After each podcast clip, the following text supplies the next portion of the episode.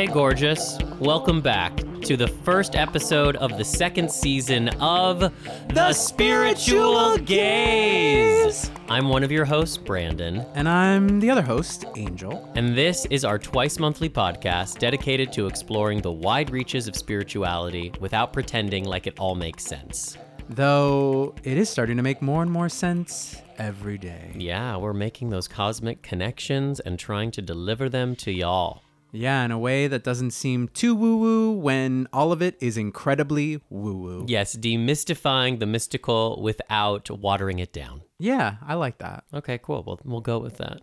But yeah, at the end of the day, I mean, we're out here living incredibly spirit-driven lives, even though we're navigating the mean streets of Los Angeles, which is where we live. They are so mean sometimes. They can be. And sometimes they make me mean back. Oh, well, yeah. Oh, wait, I just want to share this really fast. So I just spent the last 2 weeks up in Petaluma on an intensive with the Foundation for Shamanic Studies.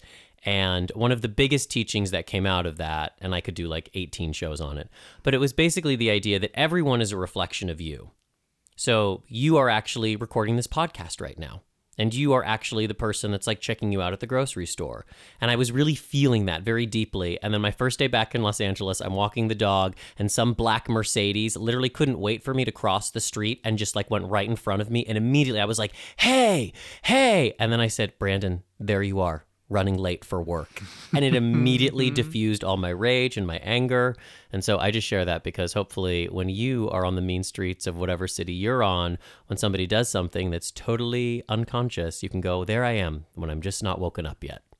Oh, I love that. Yeah. I've also heard you doing that, and I've been taking it on myself. And it has been really helpful, actually. It's very helpful because it immediately removes the judgment, because it's not someone outside of yourself, it's you. Everything is you. Well, there you are, my husband hosting a podcast. There you are, my husband hosting a podcast. Holy shit, there it really works. Wow. But really, who are you? Yeah, you are my husband. We are husbands. I'm Brandon Alter. I'm a tarot reader and a tarot teacher. I'm also a healer, and I'm a writer, and I'm a performer. Lovely. And I am Angel Lopez, and I am also a writer and a producer of films, and I am an astrologer, and I love it. And we're going to be getting into some astrology later in the episode. I know, I can't wait. It's going to be a deep dive into Jupiter. Yeah. Hey, Jupiter, it's your turn. Who you can see right now in the night sky, especially because the moon is rising later and later. Right. And so there's no competition, and you can see that bright star, Jupiter. She's beautiful. Yeah, and I was also realizing that if you have been listening to us, we are entering our second year, as Brandon said. One of our very first episodes, if not our very first episode, was about Jupiter. It was about Jupiter in Scorpio. And now we have Jupiter going through Sagittarius. And we didn't really talk about Jupiter as a whole, or at least in that much detail, because we basically were just covering the transit of Jupiter through Scorpio, but now we're in a whole new sign, and we're going to just give you a full rundown of that big-ass beast in the sky. Jupiter, an unauthorized biography. Exactly. Starring Jennifer Lopez. Oh, as Jupiter? Okay. I mean, she is abundant as fuck. I mean, she wasn't my first choice, but she was available on the dates we were filming, so I'll take it. I mean, she's a fantastic actress. I'll fight you for that. I'm not saying she's not a fantastic actress. I just don't think she's right for the part, but it's fine. She's transformational. She's abundant. She's full of light. She brings joy everywhere she goes, as far as I'm concerned. But I also just recently saw Jennifer Lopez in concert, and it was one of the greatest live performances I've ever seen. She is the best-looking 50-year-old I have ever seen in my entire life. So she's still 49. How dare you? Oh, I'm so sorry. But she's about to be 50. Yes. Somewhere, Jennifer Lopez just felt like a sharp pain in her neck. Exactly. She was doing stretches. Yeah, exactly. But anyhow, as we always like to do, we want to give ourselves a little bit of a check-in first, babe. So how are you doing? You did just return from a pretty large transformational experience, it seems. Yeah, so I'm going to pitch the Foundation for Shamanic Studies, wherever in the world you are. So they're not a sponsor. No, they're not a sponsor. Nobody's a sponsor for us, except for Spirit. And they are the largest global organization that teaches shamanic skills. And it was created by this guy named Michael Harner, and he was an anthropologist. And about 30 years ago, he created the foundation because he was doing very intense studies with all sorts of different shamanic cultures in South America, in North America, in Siberia, in Africa. And what he was looking for were the common practices that all of these cultures were engaging in. And he found that there was an incredible amount of overlap. So what the foundation teaches is what's called core shamanism. And so if you are somebody who's very careful around appropriation, as I am, this is a really safe place to go and learn skills that are inherent birthrights to all people, because it's core shamanism. It's not connected to any particular culture. It is the through line, the commonality. And they have weekend workshops. And then they also have the 2-week intensive, which I just completed. And they also have a 3-year program, which I'm definitely going to do when it starts in October of 2020. But it was hands down, for me personally, the most transformational experience I've ever had in my life. It brought me so much closer to who I really am. And I went in thinking like, I'm going in and I'm going to learn all these skills so that I can grow my practice and give so much back to the community. And if I get some personal healing out of it, like that's great, but I'm not really here for my own personal healing. I'm pretty much healed. And wow, was it the opposite. I bet. I was like, I am not healed at all. And that's not true. Like I've done a lot of work on emotional healing, but on a deeper spiritual level, I was definitely like telling myself some sweet bedtime stories that were in no way the truth of what was really going on.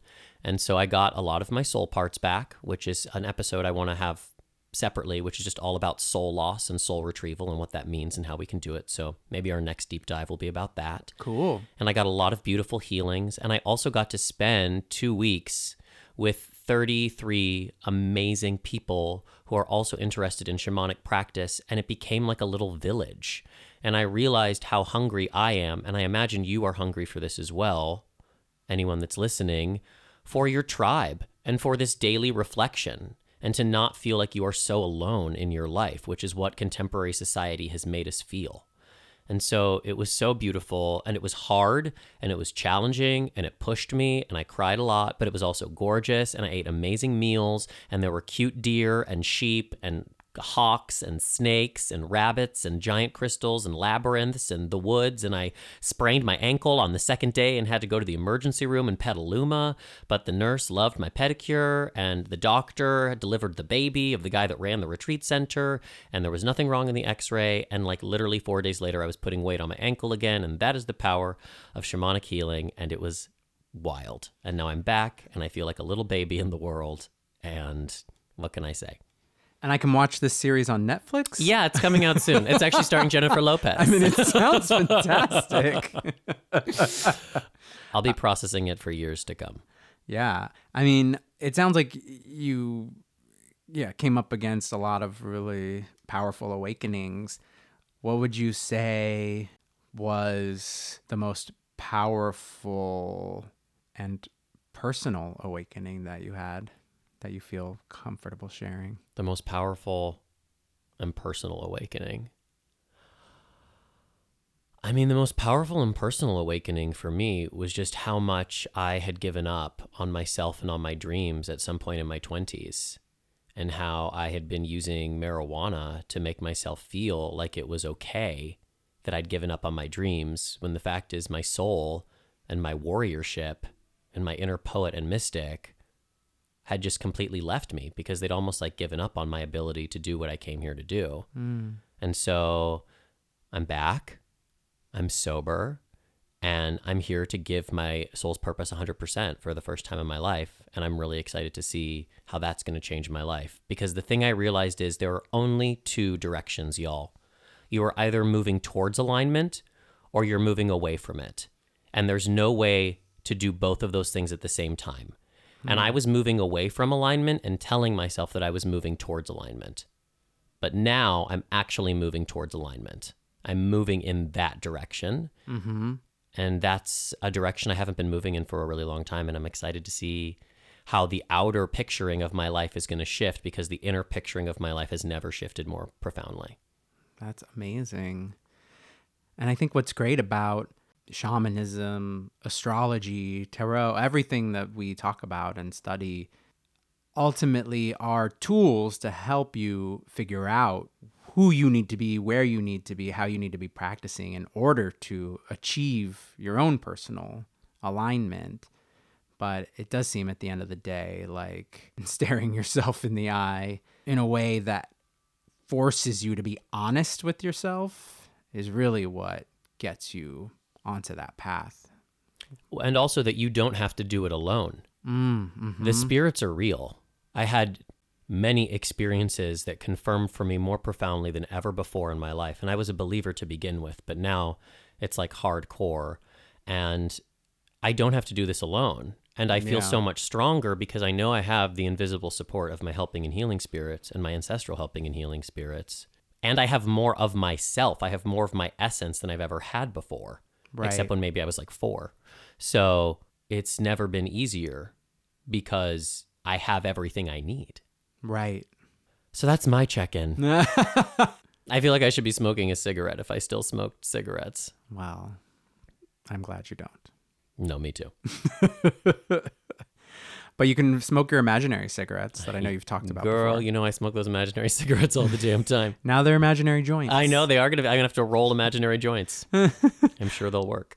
Well, I'm really proud of you, babe, that you've come and embraced this next chapter in such a strong way. It's really amazing and inspiring for me to see. Oh, well, you inspire me, babe. Oh, I mean, you put down the bottle at the beginning of the year. You've been like doing it in a major way. I have. Because, yeah, for myself, I felt like that was part of my journey toward leveling up.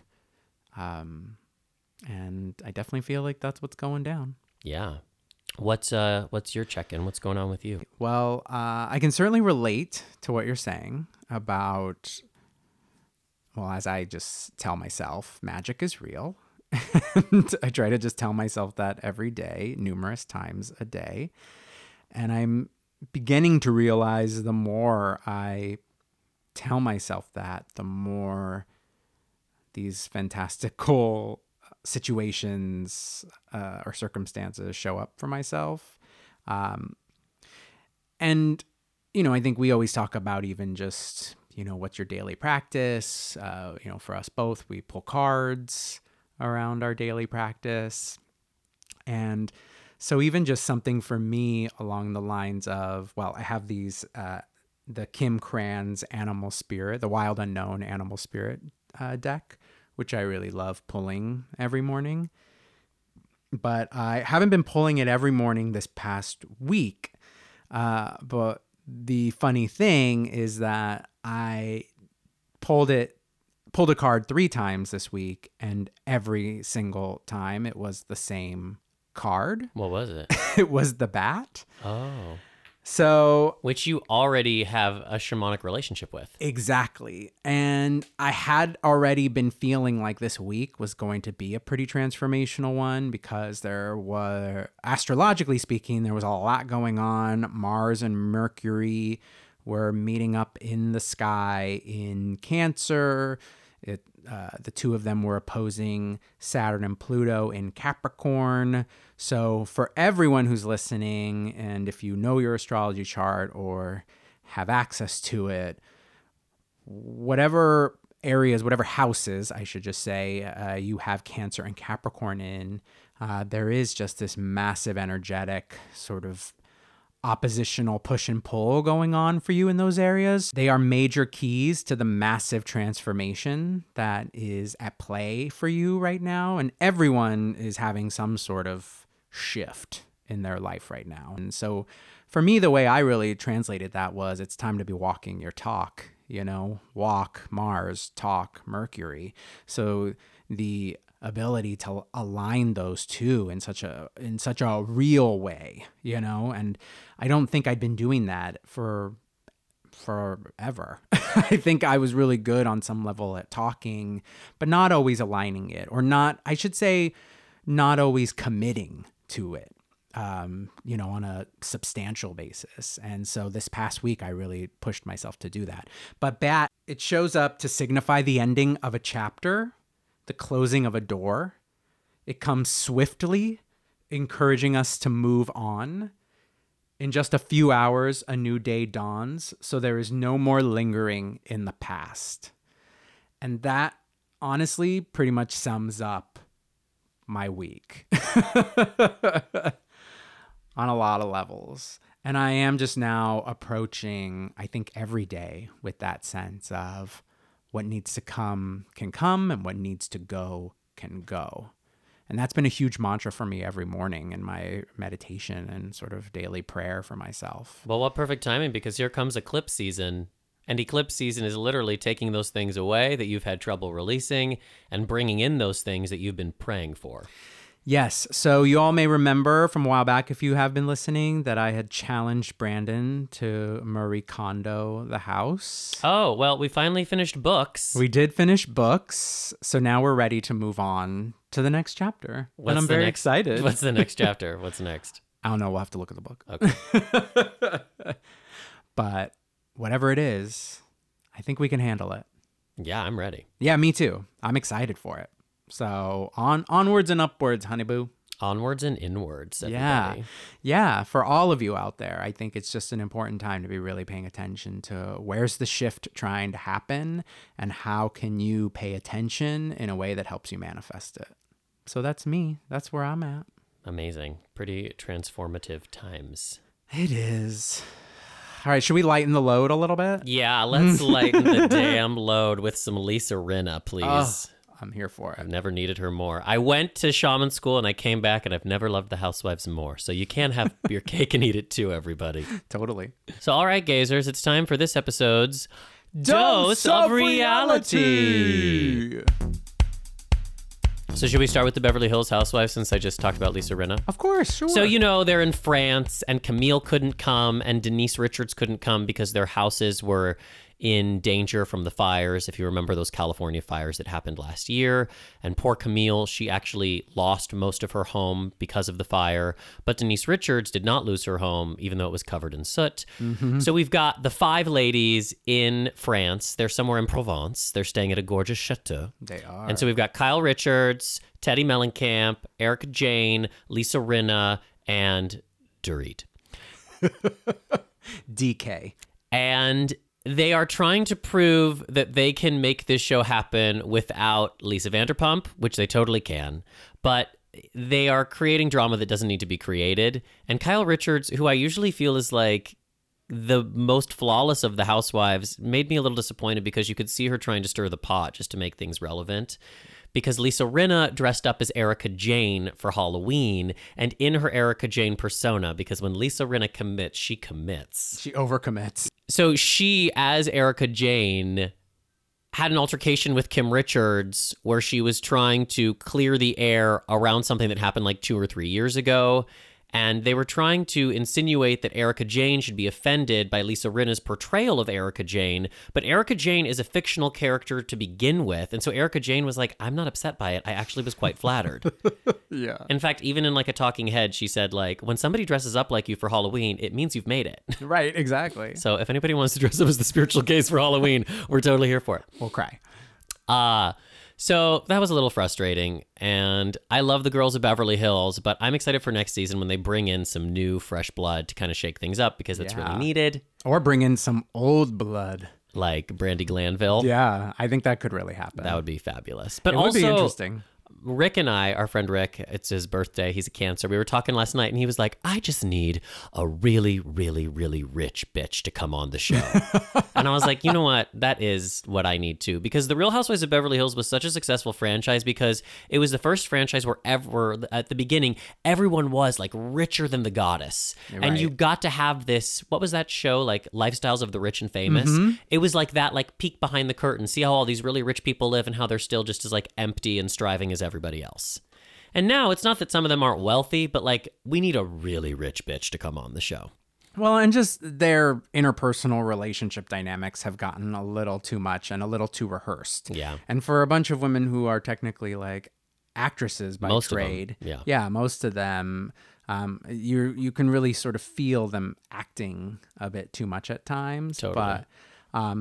But it was funny because I did see this meme that said something along the lines of like gay culture is watching the Beverly Hills Housewives all try to get along and be civil with each other and saying, this is so boring. But watching The Real Housewives of New York, like, all combust and like having nervous breakdowns and being like, this is major television. It's legendary and it iconic. Is. Well, because I was like, that is gay culture. Because the Housewives of New York City are willingly allowing themselves to be vulnerable and hot messes in front of the cameras. Whereas the Beverly Hills Housewives are always aware that they're self-producing and trying to create a pretty picture for the cameras. Yeah, and so when they let the crack show, then that's when it suddenly starts to, you know, they're scattering to try and pull it all back together. Yeah. Whereas New York is like, well, there's the broken pieces on the floor. Let's just step all over them. Oh, it's so amazing to watch. New York is legendary right now. It is legendary. Bethany Frankel should be the first reality television actress to be nominated for an Emmy for her performance. The way she broke down at that table at Barton G's in Miami and called the Countess Luann de Lesseps insufferable was incredible. Yeah, if you've never watched these shows ever and have no interest in them, I still recommend searching out that scene. Oh my goddess. Just to see really what a Scorpio is capable of. Oh, man. When pushed to the limit. So true. And then to see what a Taurus is capable of, because Luann de Lesseps will not budge. She is so unaware of how self-absorbed and narcissistic she is. Oh, completely. And it's so interesting if you think about, you know, I've always learned with like because they are polar opposite signs, and the whole concept of polar opposite, or the idea around them, is that, you know, that's the most major love-hate relationship. And the two of them completely have this love-hate relationship. Yeah, like you've never seen before. Yeah, it's amazing. So because the idea is that you need the opposite. You have to heal through the opposite. Exactly. So you can't just be a Scorpio. You need to also find what is torn about you, and vice versa. And that's why they'll probably stay friends forever. Through Maybe. The end of it all. Who knows? I mean... Who knows? I will say, too, that Potomac has been coming up for me. Everyone keeps telling me that it's really the one that we should be watching. Everyone's telling me I got to watch Vanderpump Rules from the beginning. It's on Netflix. Ugh. I know. I said, I hate Lisa Vanderpump. I can't watch it. And they go, she's just there for local color. Don't worry. It's not about her. Well, we don't need to talk about her when we have more important things to discuss, like the largest planet in our solar system. So here we go, everybody. Put on your scuba suits. It's time for this episode's Deep Dive!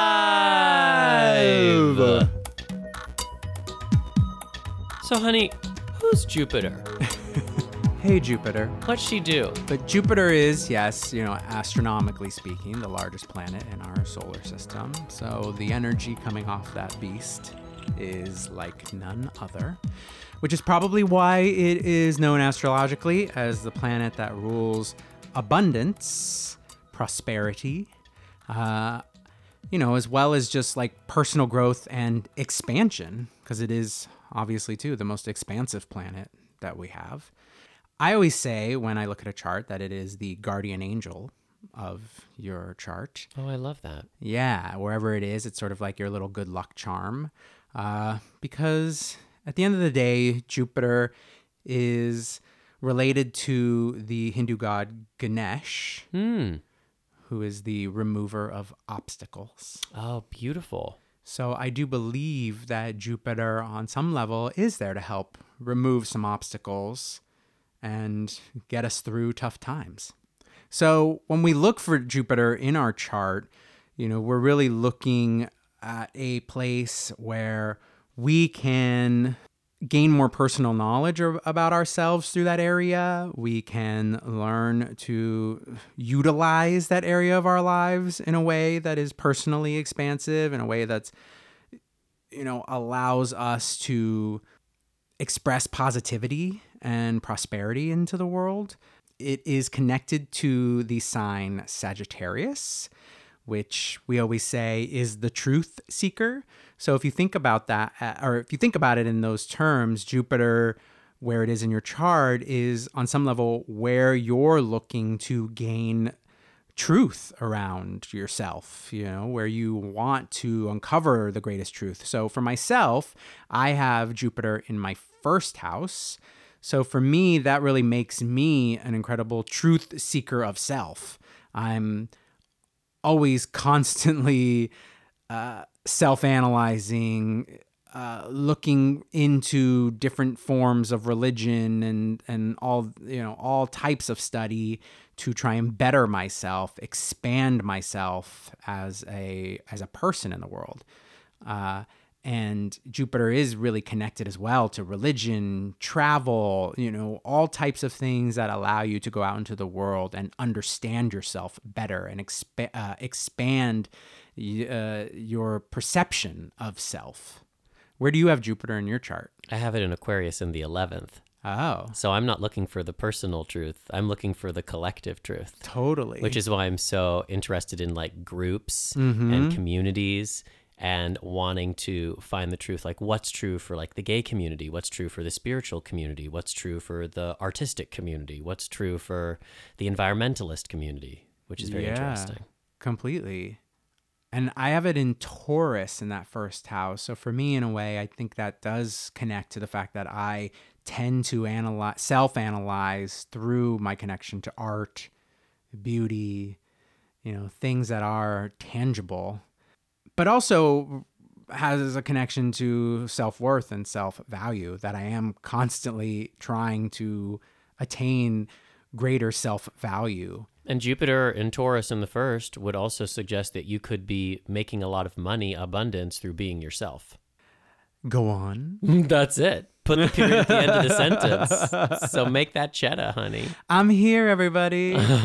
Write me a check. I'll take it. But ultimately, I do think Jupiter is just a wonderful way into, you know, how can I be my best self? You know, what area of my life allows me to bring my best self to the table?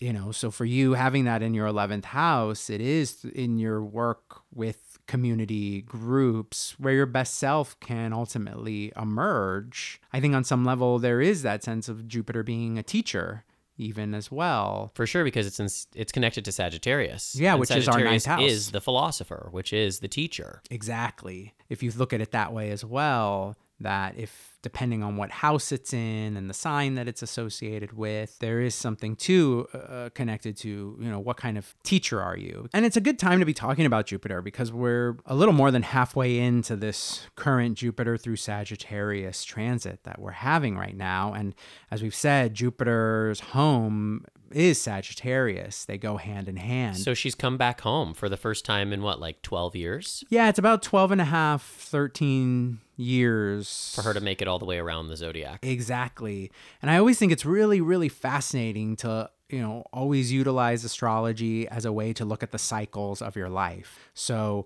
you know, here we are in 2019 in the midst of Jupiter through Sag. So to look back at, you know, what was life like in 2006, 2007, when we were at this same place, what's going on for you right now that mirrors what was going on for you then? Were there similar lessons in a certain area of your life, or even if, you know, now it's appearing more in your career world, but then it was in your relationship world. But if you could really step back and look at them more objectively, see that the same lessons were trying to express themselves, it's really a good time to know that you have the ability to level up in a certain way and take this Jupiter expansive, prosperity-filled energy and use it for your advantage in that place. Yeah, it's an invitation for expansion.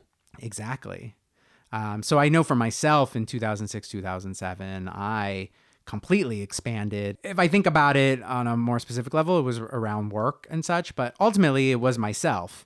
It was really myself growing up and learning how to do that, and it kind of goes through my 7th and 8th house. So it is very much about sort of like what my relationships with others are teaching me about myself and how I'm taking that to sort of then express it with others and share it with others.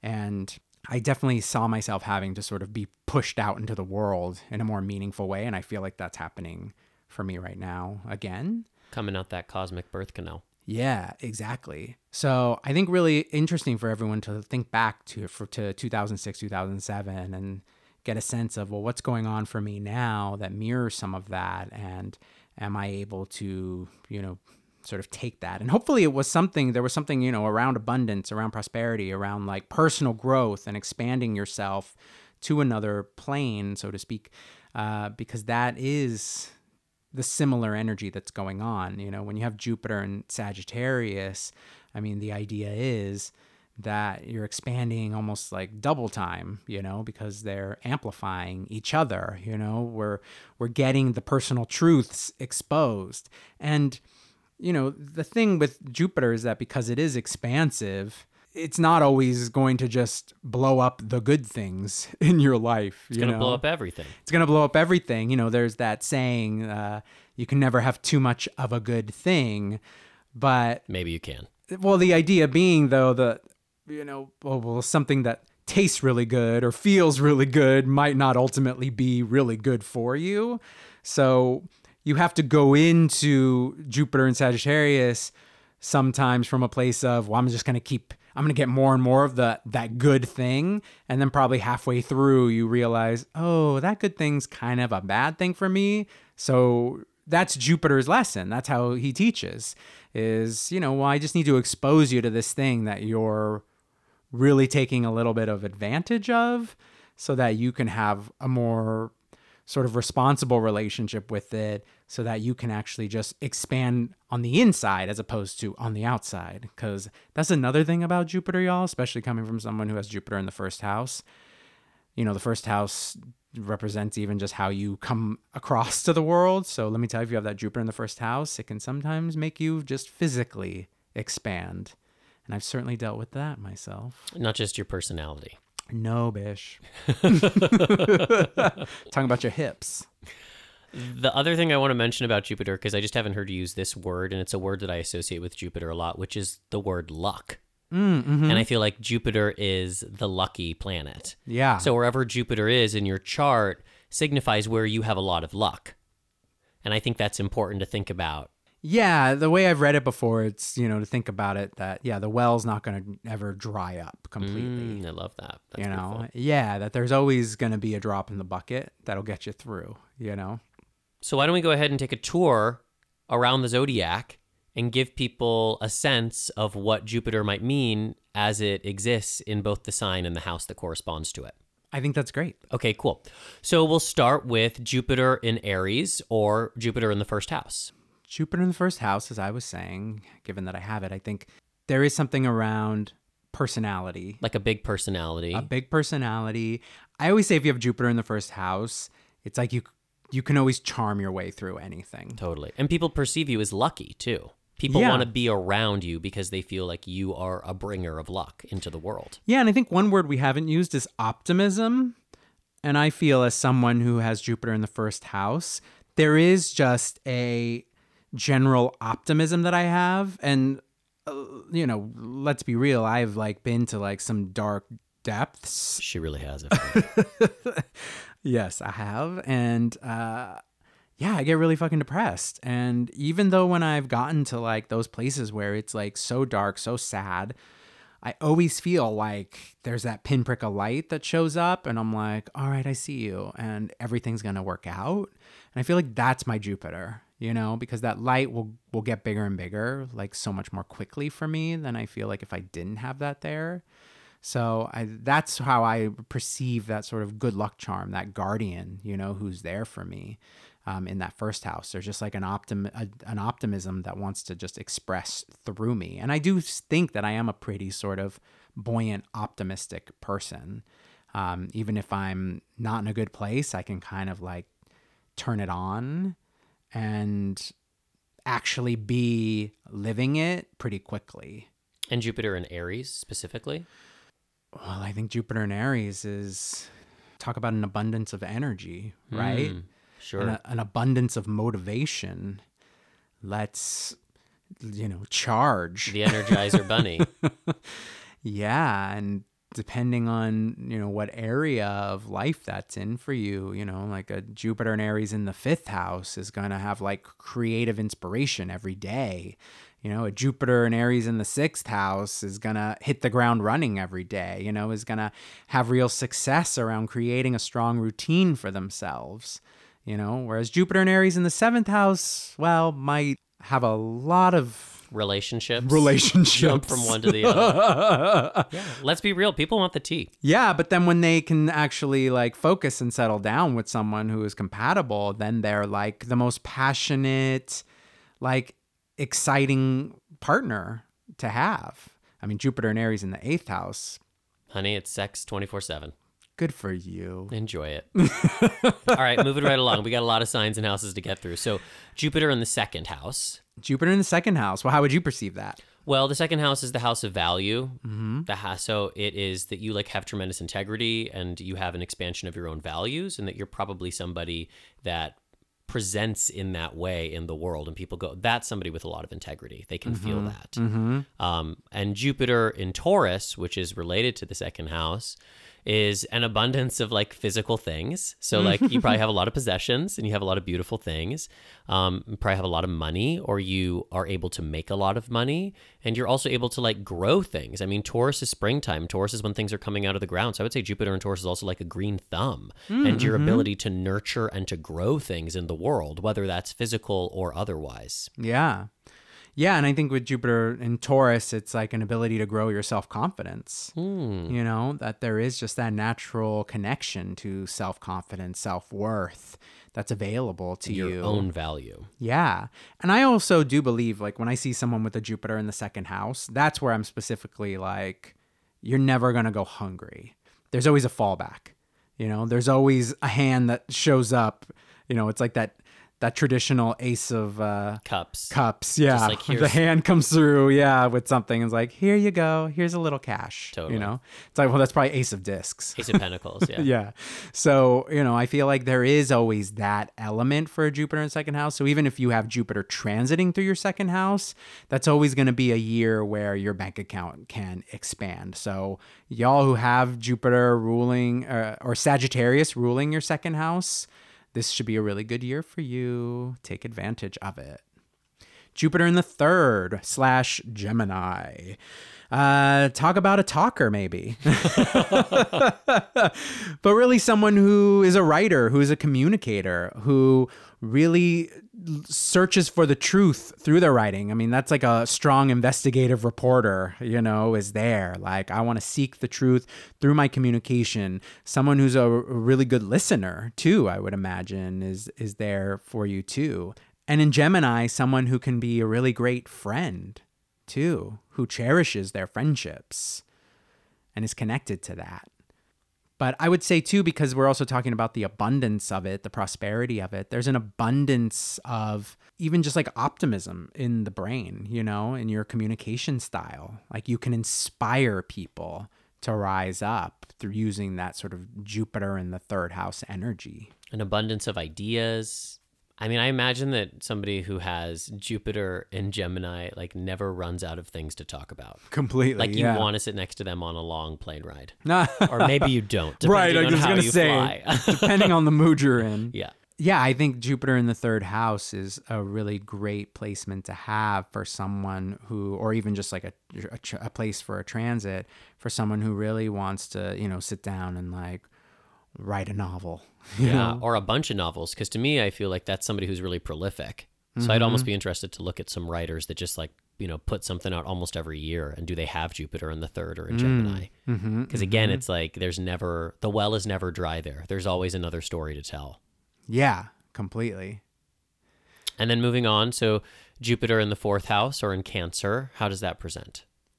Well, I think Jupiter in the 4th house is, on the surface of it, someone who probably came from a good sort of home and family life. Oh, yeah, totally. You know, it offers that opportunity for someone who was nurtured in a positive way, and who also really needs that abundance of like connection to home, to family. And if they weren't, you know, just born into that, I think it becomes important to them as they grow older in life to have a real familial element to everywhere they go. So even probably like a Jupiter in the 4th is someone who makes their work environment feel like a home to them, or makes everyone on some level even just feel at home wherever they go. I love that.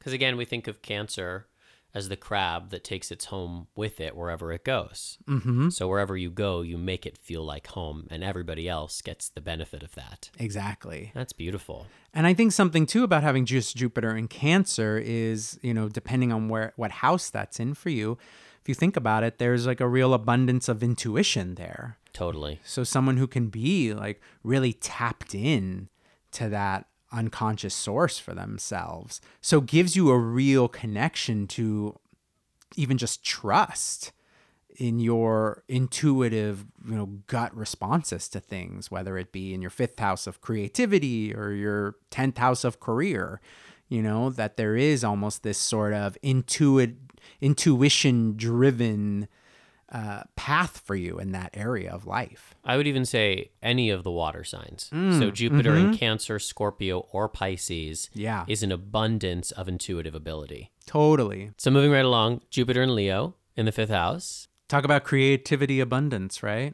Yeah. Like you're just bursting with the need to express yourself in some way. I feel like if you have nothing else in Leo, but you have Jupiter in Leo, people are probably like, that bitch is a Leo. Definitely. Yeah. Bursting with Leo flavor. Yeah. But yeah, I think there's just real luck and abundance around your creative projects and the need to expand yourself through your creativity. And obviously, too, the 5th house does rule children and the connection to children. So on some level, the idea of needing to either inspire children, have a lot of children. You're fertile as hell. Yeah, you're fertile as hell. But really, even on some level, able to express your inner child self and have that be a source of income for you. Is really valuable and interesting, I think. And I want to remind people that Leo isn't just the star of the show, but Leo is also connected to the heart. And so Jupiter in the 5th house or Jupiter in Leo is an abundance of heart. Yeah. And these are people that probably have really big hearts and they feel really deeply, and they can also use those big hearts to take care of large situations and kind of share that in places where there isn't as much heart. You know, think of Leo as connected to the sun as we think of Cancer as connected to the moon. So there's this ability to shine a lot of light. There's a lot of clarity. There's a lot of illumination that can happen if you do have that Jupiter in Leo or in the 5th house. And that's also what creativity is for, right? Yes. Like we use art to inspire and illuminate those things that are murky in the day-to-day. But when you see it in a movie or you read it in a novel, all of a sudden you understand the deeper levels of it. Yeah, so it really comes down to just trusting your connection to your creative source and just putting it out there in a big way. And your heart. Yes, exactly. And aligning your heart with your creativity, allowing your heart to wear your, you know, creative heart on your sleeve. And then moving right along, Jupiter in Virgo or Jupiter in the 6th house. Well, I kind of mentioned earlier just the brief Jupiter in the 6th, but I think something about needing to have real luck around a routine, you know, that you do well with a routine. It also sounds like discipline. Yeah, that's a great word to use. Like Jupiter in Virgo sounds like you have discipline until the cows come home. Yeah, but as we were talking about, it's too much of a good thing that you have to be careful not to over-discipline yourself to the point where you're rigid, you know, and having to sort of break down that barrier for yourself if you do. So true. But also, you know, there's a great expression of Jupiter in the 6th house can be, if you allow it, a really great connection to health and fitness and really taking care of yourself, because that's, you know, that's that high vibe version of it. But on the low vibe, I mean, Jupiter in 6 can kind of, as I mentioned with the 1st house, can kind of just grow and grow and grow on a physical level if you're not careful. Because Jupiter also is connected to abundance and you know, there's like a luxury element to it, even to some degree. You know, Jupiter can be a little lazy, which we haven't mentioned. I didn't know that. Yeah. So, you know, if you allow it to be, because it's just like everything's working out, I don't have to work too hard. So the good thing about having Jupiter in the 6th is that it can push you to work harder if you love what you're doing. But, you know, at the same time, you can get so into the routine that you maybe get a little lazy with it. So, you know, you have to put, you know, that Virgo element is definitely going to always push you to be better and better. But to just have like a Jupiter in the sixth sometimes, I'd say, you know, be careful that you don't plateau, that you are, you know, paying attention to that at times. And if you feel a little stuck or stagnant, that, you know, that's just some of that Jupiter-ness. But if you go out of your way to then build a new routine, then there you go, you're setting a whole new level of luck, abundance, and prosperity in that routine as well. Well, remember that Virgo is all about alignment. So you want to make sure that the routine is still in alignment with who you are. It's not just this stale routine that's in alignment with who you were. Yep. And Virgos are the healers of the zodiac. So there's also an element of Jupiter in the sixth, or particularly Jupiter in Virgo, means that you have a lot of luck around healing work, and that you probably should be stepping into that in some way, even if it's not traditional spiritual healing, but whatever you do has an element of healing to it. Yes. So to embrace that your presence, even in and of itself, is a healing. Mm-hmm. All right. Jupiter in the seventh, or Jupiter in Libra? So definitely an abundance of relationships. Mm-hmm. So in either the seventh or in Libra, and a lot of one-on-one relationships, particularly romantic relationships. So in a not so high vibe way, this might mean that you jump from relationship to relationship all the time, sometimes like looking for the bigger, better, brighter, or shinier object. Mm-hmm. But also what Angel was saying is that if you can really commit to one relationship, Jupiter will grow that relationship and you won't have to look anywhere else. It will expand and expand and expand, and there's really no limit there. Yeah, because that's when you can then drop into the personal growth and personal expansion piece of Jupiter, you know, because then you're able to grow through your relationships and grow yourself through those relationships. You know, not necessarily just like using those people, but, you know, you're able to find a way to like utilize those relationships to understand yourself better and ultimately learn how to be a better partner for the important people in your life. But yeah, because I think it was, you know, to what you were saying and what I mentioned earlier about the laziness, you know, if you do just kind of allow yourself to jump from one to the other, I think that becomes almost like a lazy routine because it's just like easy. Right. When it starts to get a little stale, you just find the next relationship. Right. But let's also remember that Libras are the revolutionaries, and they're here as arbiters of divine justice. And so Jupiter in Libra also means that you are expansive in the wrongs that you are here to right. Mm-hmm. And then if you really pick up your power as somebody who's here to make big social change, environmental change, bring about equality for all, Jupiter's got your back wherever you go. So you're probably somebody that can go to a protest and you're not going to get arrested. You're going to get put on the front page of the newspaper.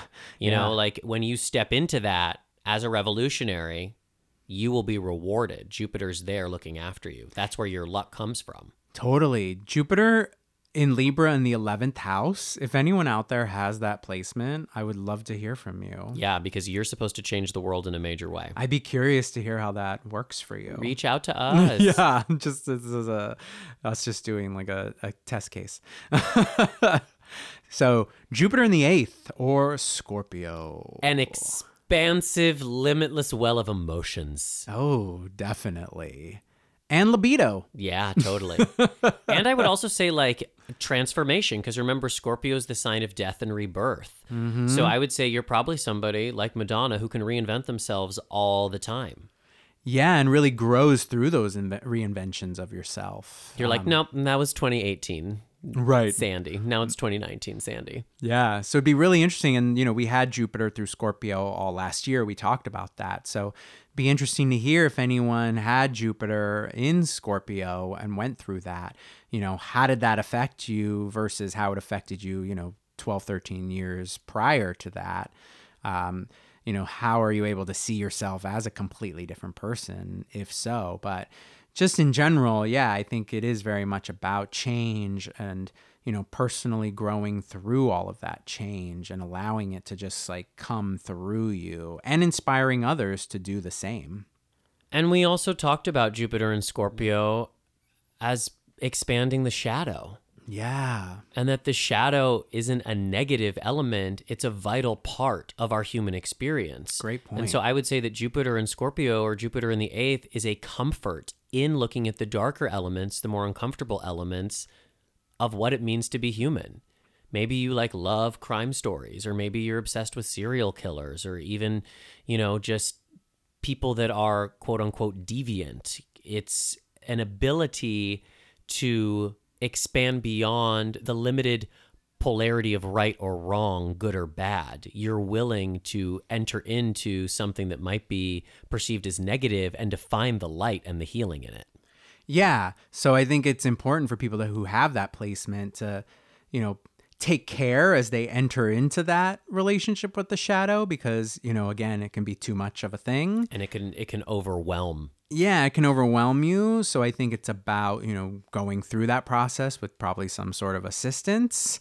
But then, yeah, once you get in there, you can really expand your relationship with it, own it, trust it. And then, as Brandon was saying, sort of utilize it to like help shine that light for others to connect to and ultimately create their own connection with their shadow. All right, Jupiter in the 9th, or Sagittarius. So we've talked a lot about this already because that's where Jupiter comes home. But it's an abundance of truth, an abundance of travel and philosophy and culture. Yeah, and you personally grow through your connection to these things, through allowing yourself to gain greater knowledge, to gain greater truths for yourself. So if you even think about the fact that we are in the midst of a Jupiter in Sagittarius transit, and we have been since last fall, that we are all culturally on some level in this space of trying to have a deeper connection to the truths of this world, you know, and how are they affecting our own, like, you know, connection to our personal self, you know? How can we all personally grow through the truths that we're being exposed to? Collectively, because I think it's important to differentiate that Gemini is the personal truth and Sagittarius is the universal truth. Right. It's what's true for everybody, and it doesn't matter the costume it's wearing, we can see ourselves in all of it, no matter our race or our gender or our orientation or our upbringing or any of those other externals. We are all the same. Mm-hmm. And so we can find that through all these different cultures, all these different philosophies, all these different life experiences. There we are. Exactly. So I think that's why there is this real, you know, push for people to unify and come together and stop seeing each other.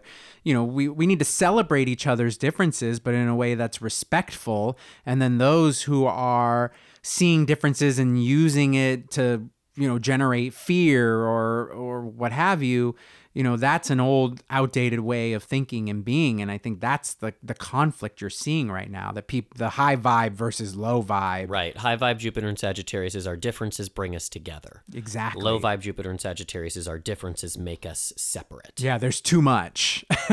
There's too many differences, you know, or yeah, it forces me to have to learn too much.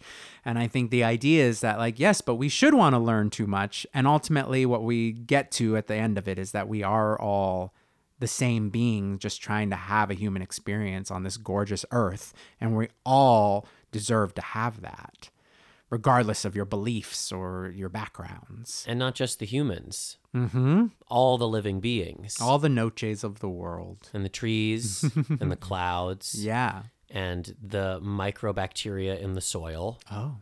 All of it. She is out here for the microbacteria, people.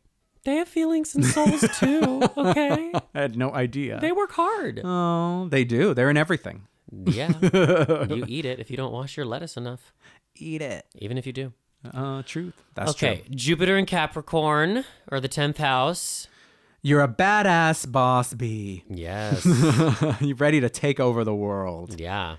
I mean, I think it's, you know, if we look at Capricorn, it's all about sort of having ambition toward that larger future. So someone with Jupiter in Capricorn or Jupiter in the 10th is someone who has like a real abundance of ambition for what they want to accomplish and achieve. I think a Jupiter in the 10th house person is someone who really expands once they connect and trust in the thing they believe to be their life purpose in this lifetime, and takes responsibility for the size, the scale, and the scope of what they want to achieve. Yeah, and probably, honestly, on some level, have an easier time of figuring out what that is and understanding what their life purpose drive should be. Or at least manifesting it once they do. Exactly. So I think if you have that, if you're someone who does have Jupiter in the 10th and you are sort of like, I don't know what it is, you might not just be asking yourself those questions, or may have other things in your chart that are ultimately conflicting to that. But it is your birthright to be able to connect to that and manifest your sort of ultimate career and ambition in a really tangible, strong way and lucky way. Yeah, because Capricorn's the mountain. It's those big structures. Yep. So you can build a really big structure, and Jupiter's going to assist you in that. Exactly. And even if you want to work within sort of another structure, you know, if that, because your drive is within that, you probably will be able to sort of, quote unquote, climb that corporate ladder much easier than other people would. So, you know, you sort of have that little guardian angel kind of helping you navigate through that whole labyrinth of career. Very 9 to 5. What a way to make a living.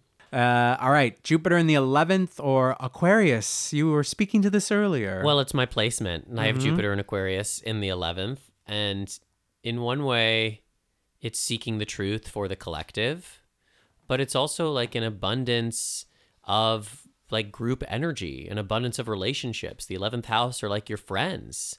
It's your chosen family. And so I really feel like I do have a lot of abundance and luck. Like I always have people that are here to support me and that will help me achieve my dreams. So that's important for me as somebody with a sun in the 12th house, and I can isolate to remember that I'm luckiest when I get out into the world and I put myself in a circle or I put myself in a group. Like Jupiter's there for me when I'm in the presence of other people. And also when I'm working for the collective, because that's Jupiter in Aquarius and Jupiter in the 11th. It's the opposite of Leo. It's not about me. It's about everybody. So when my dreams are not just about me, but they include the wider world, they include more people, I have a lot of success there. I mean, sing it, sister. I'm singing it. That was perfect.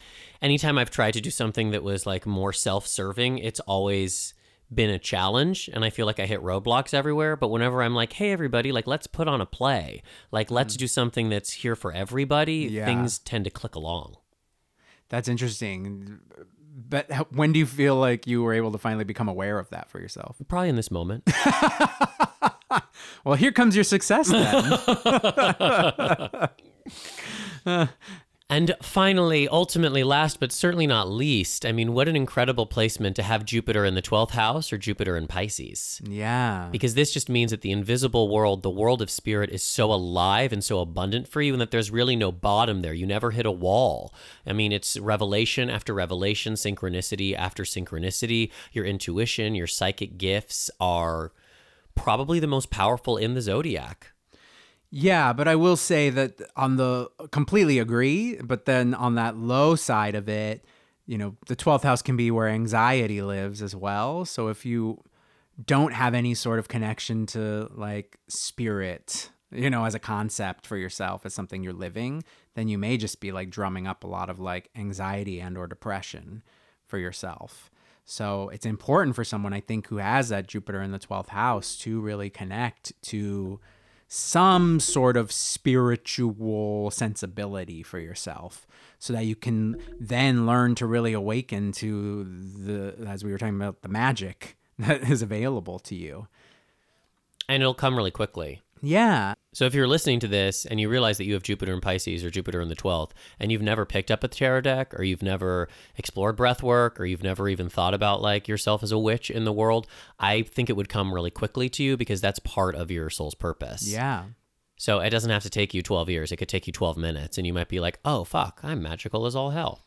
Yeah, the key to your personal growth is in that 12th house. Is in the invisible world. Exactly. So, and I will say that, you know, if you do have a Jupiter in the 12th house, your anxiety level isn't probably already high, because at the end of the day, like I mentioned around the first house, there is just like a sense of optimism that comes with wherever Jupiter is.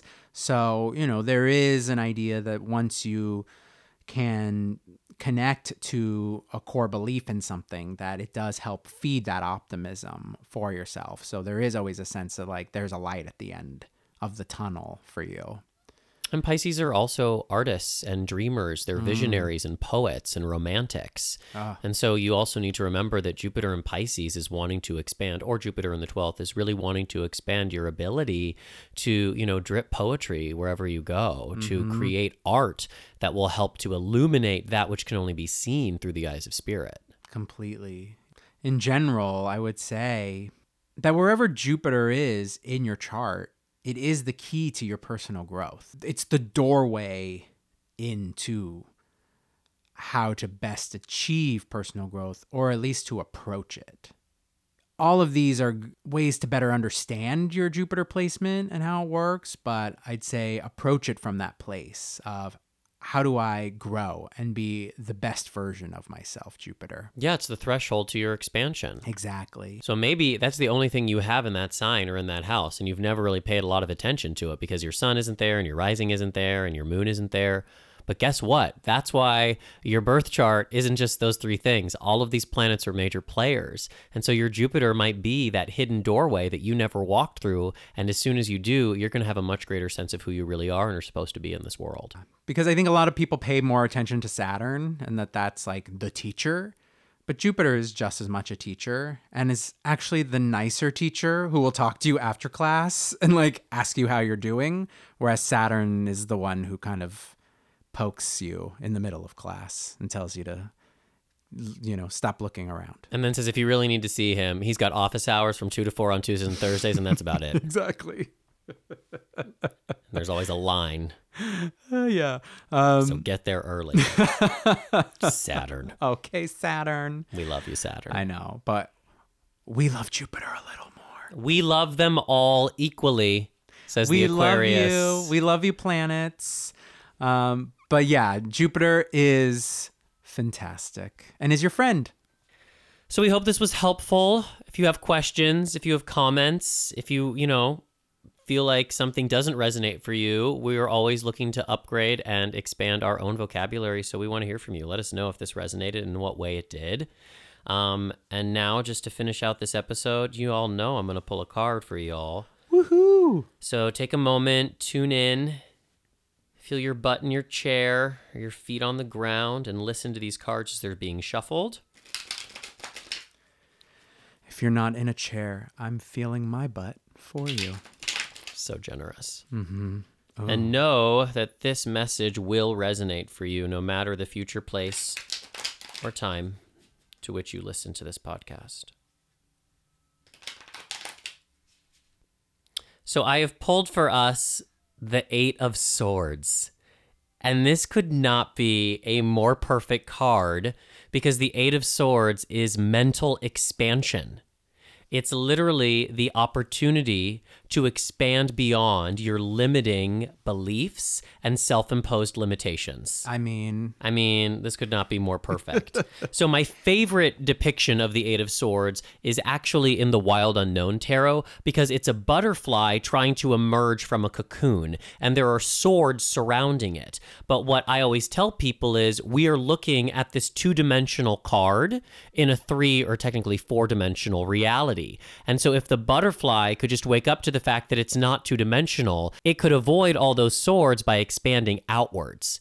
And so the 8 of Swords is your opportunity to expand outwards and to recognize that the only limitations you have to your expansion are the ones that you have agreed to. You have agreed that you are not smart enough, connected enough, financially stable enough, in the right place, at the right time. Those are all stories you have told yourself, and you are ready for the expansion that comes from releasing how you've put the glass ceiling over your head. And that's not to say that there aren't external challenges. There will always be external challenges, but your job is to make sure that you aren't getting in your own way, because I find the more and more I live on this planet Earth that the thing that really gets in our own way in terms of our own expansion is our fucking selves. So tell the truth on yourself. Enough said. It's time to be bigger, people, than you've ever allowed yourself to be. I'm ready. And I'm excited. So we're so happy to be back for season 2 of The Spiritual Gaze. And we hope that you will help us expand the podcast by sharing it with people that you love, that you think would enjoy what we're serving up here. And also by taking a moment and please rate the podcast or leave us a review. These things help so much. And we don't want your money. We just want you to take that moment and to help us grow the podcast, because this is a Jupiter and Aquarius podcast. Yes, it is. And we adore you all so much. And it feels so good to see all the little reviews that you have left us already. So thank you all, and all of you who have taken the time to rate us, to follow us on Instagram at The Spiritual Gaze, or on Twitter at Spiritual Gaze.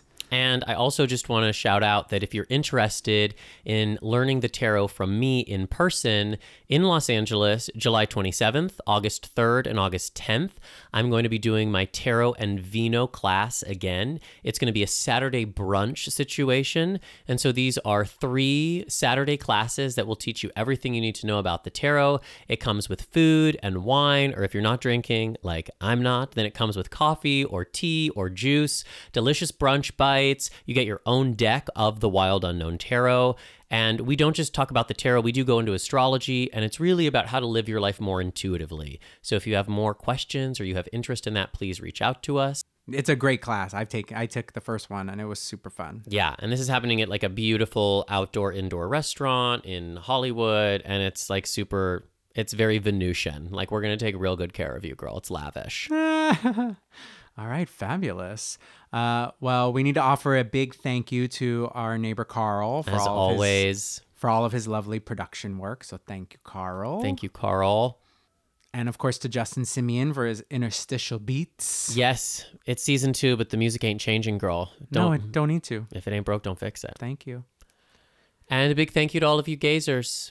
Yeah, we adore you all. We love when you just even slide into our DMs and ask us questions, or just offer lovely words of encouragement and insight. So please feel free to continue to do the same. This is a community, people. We are here to connect with you all. It's a virtual village. Hells yeah. So until next time, this has been your transit through the Spiritual Gaze.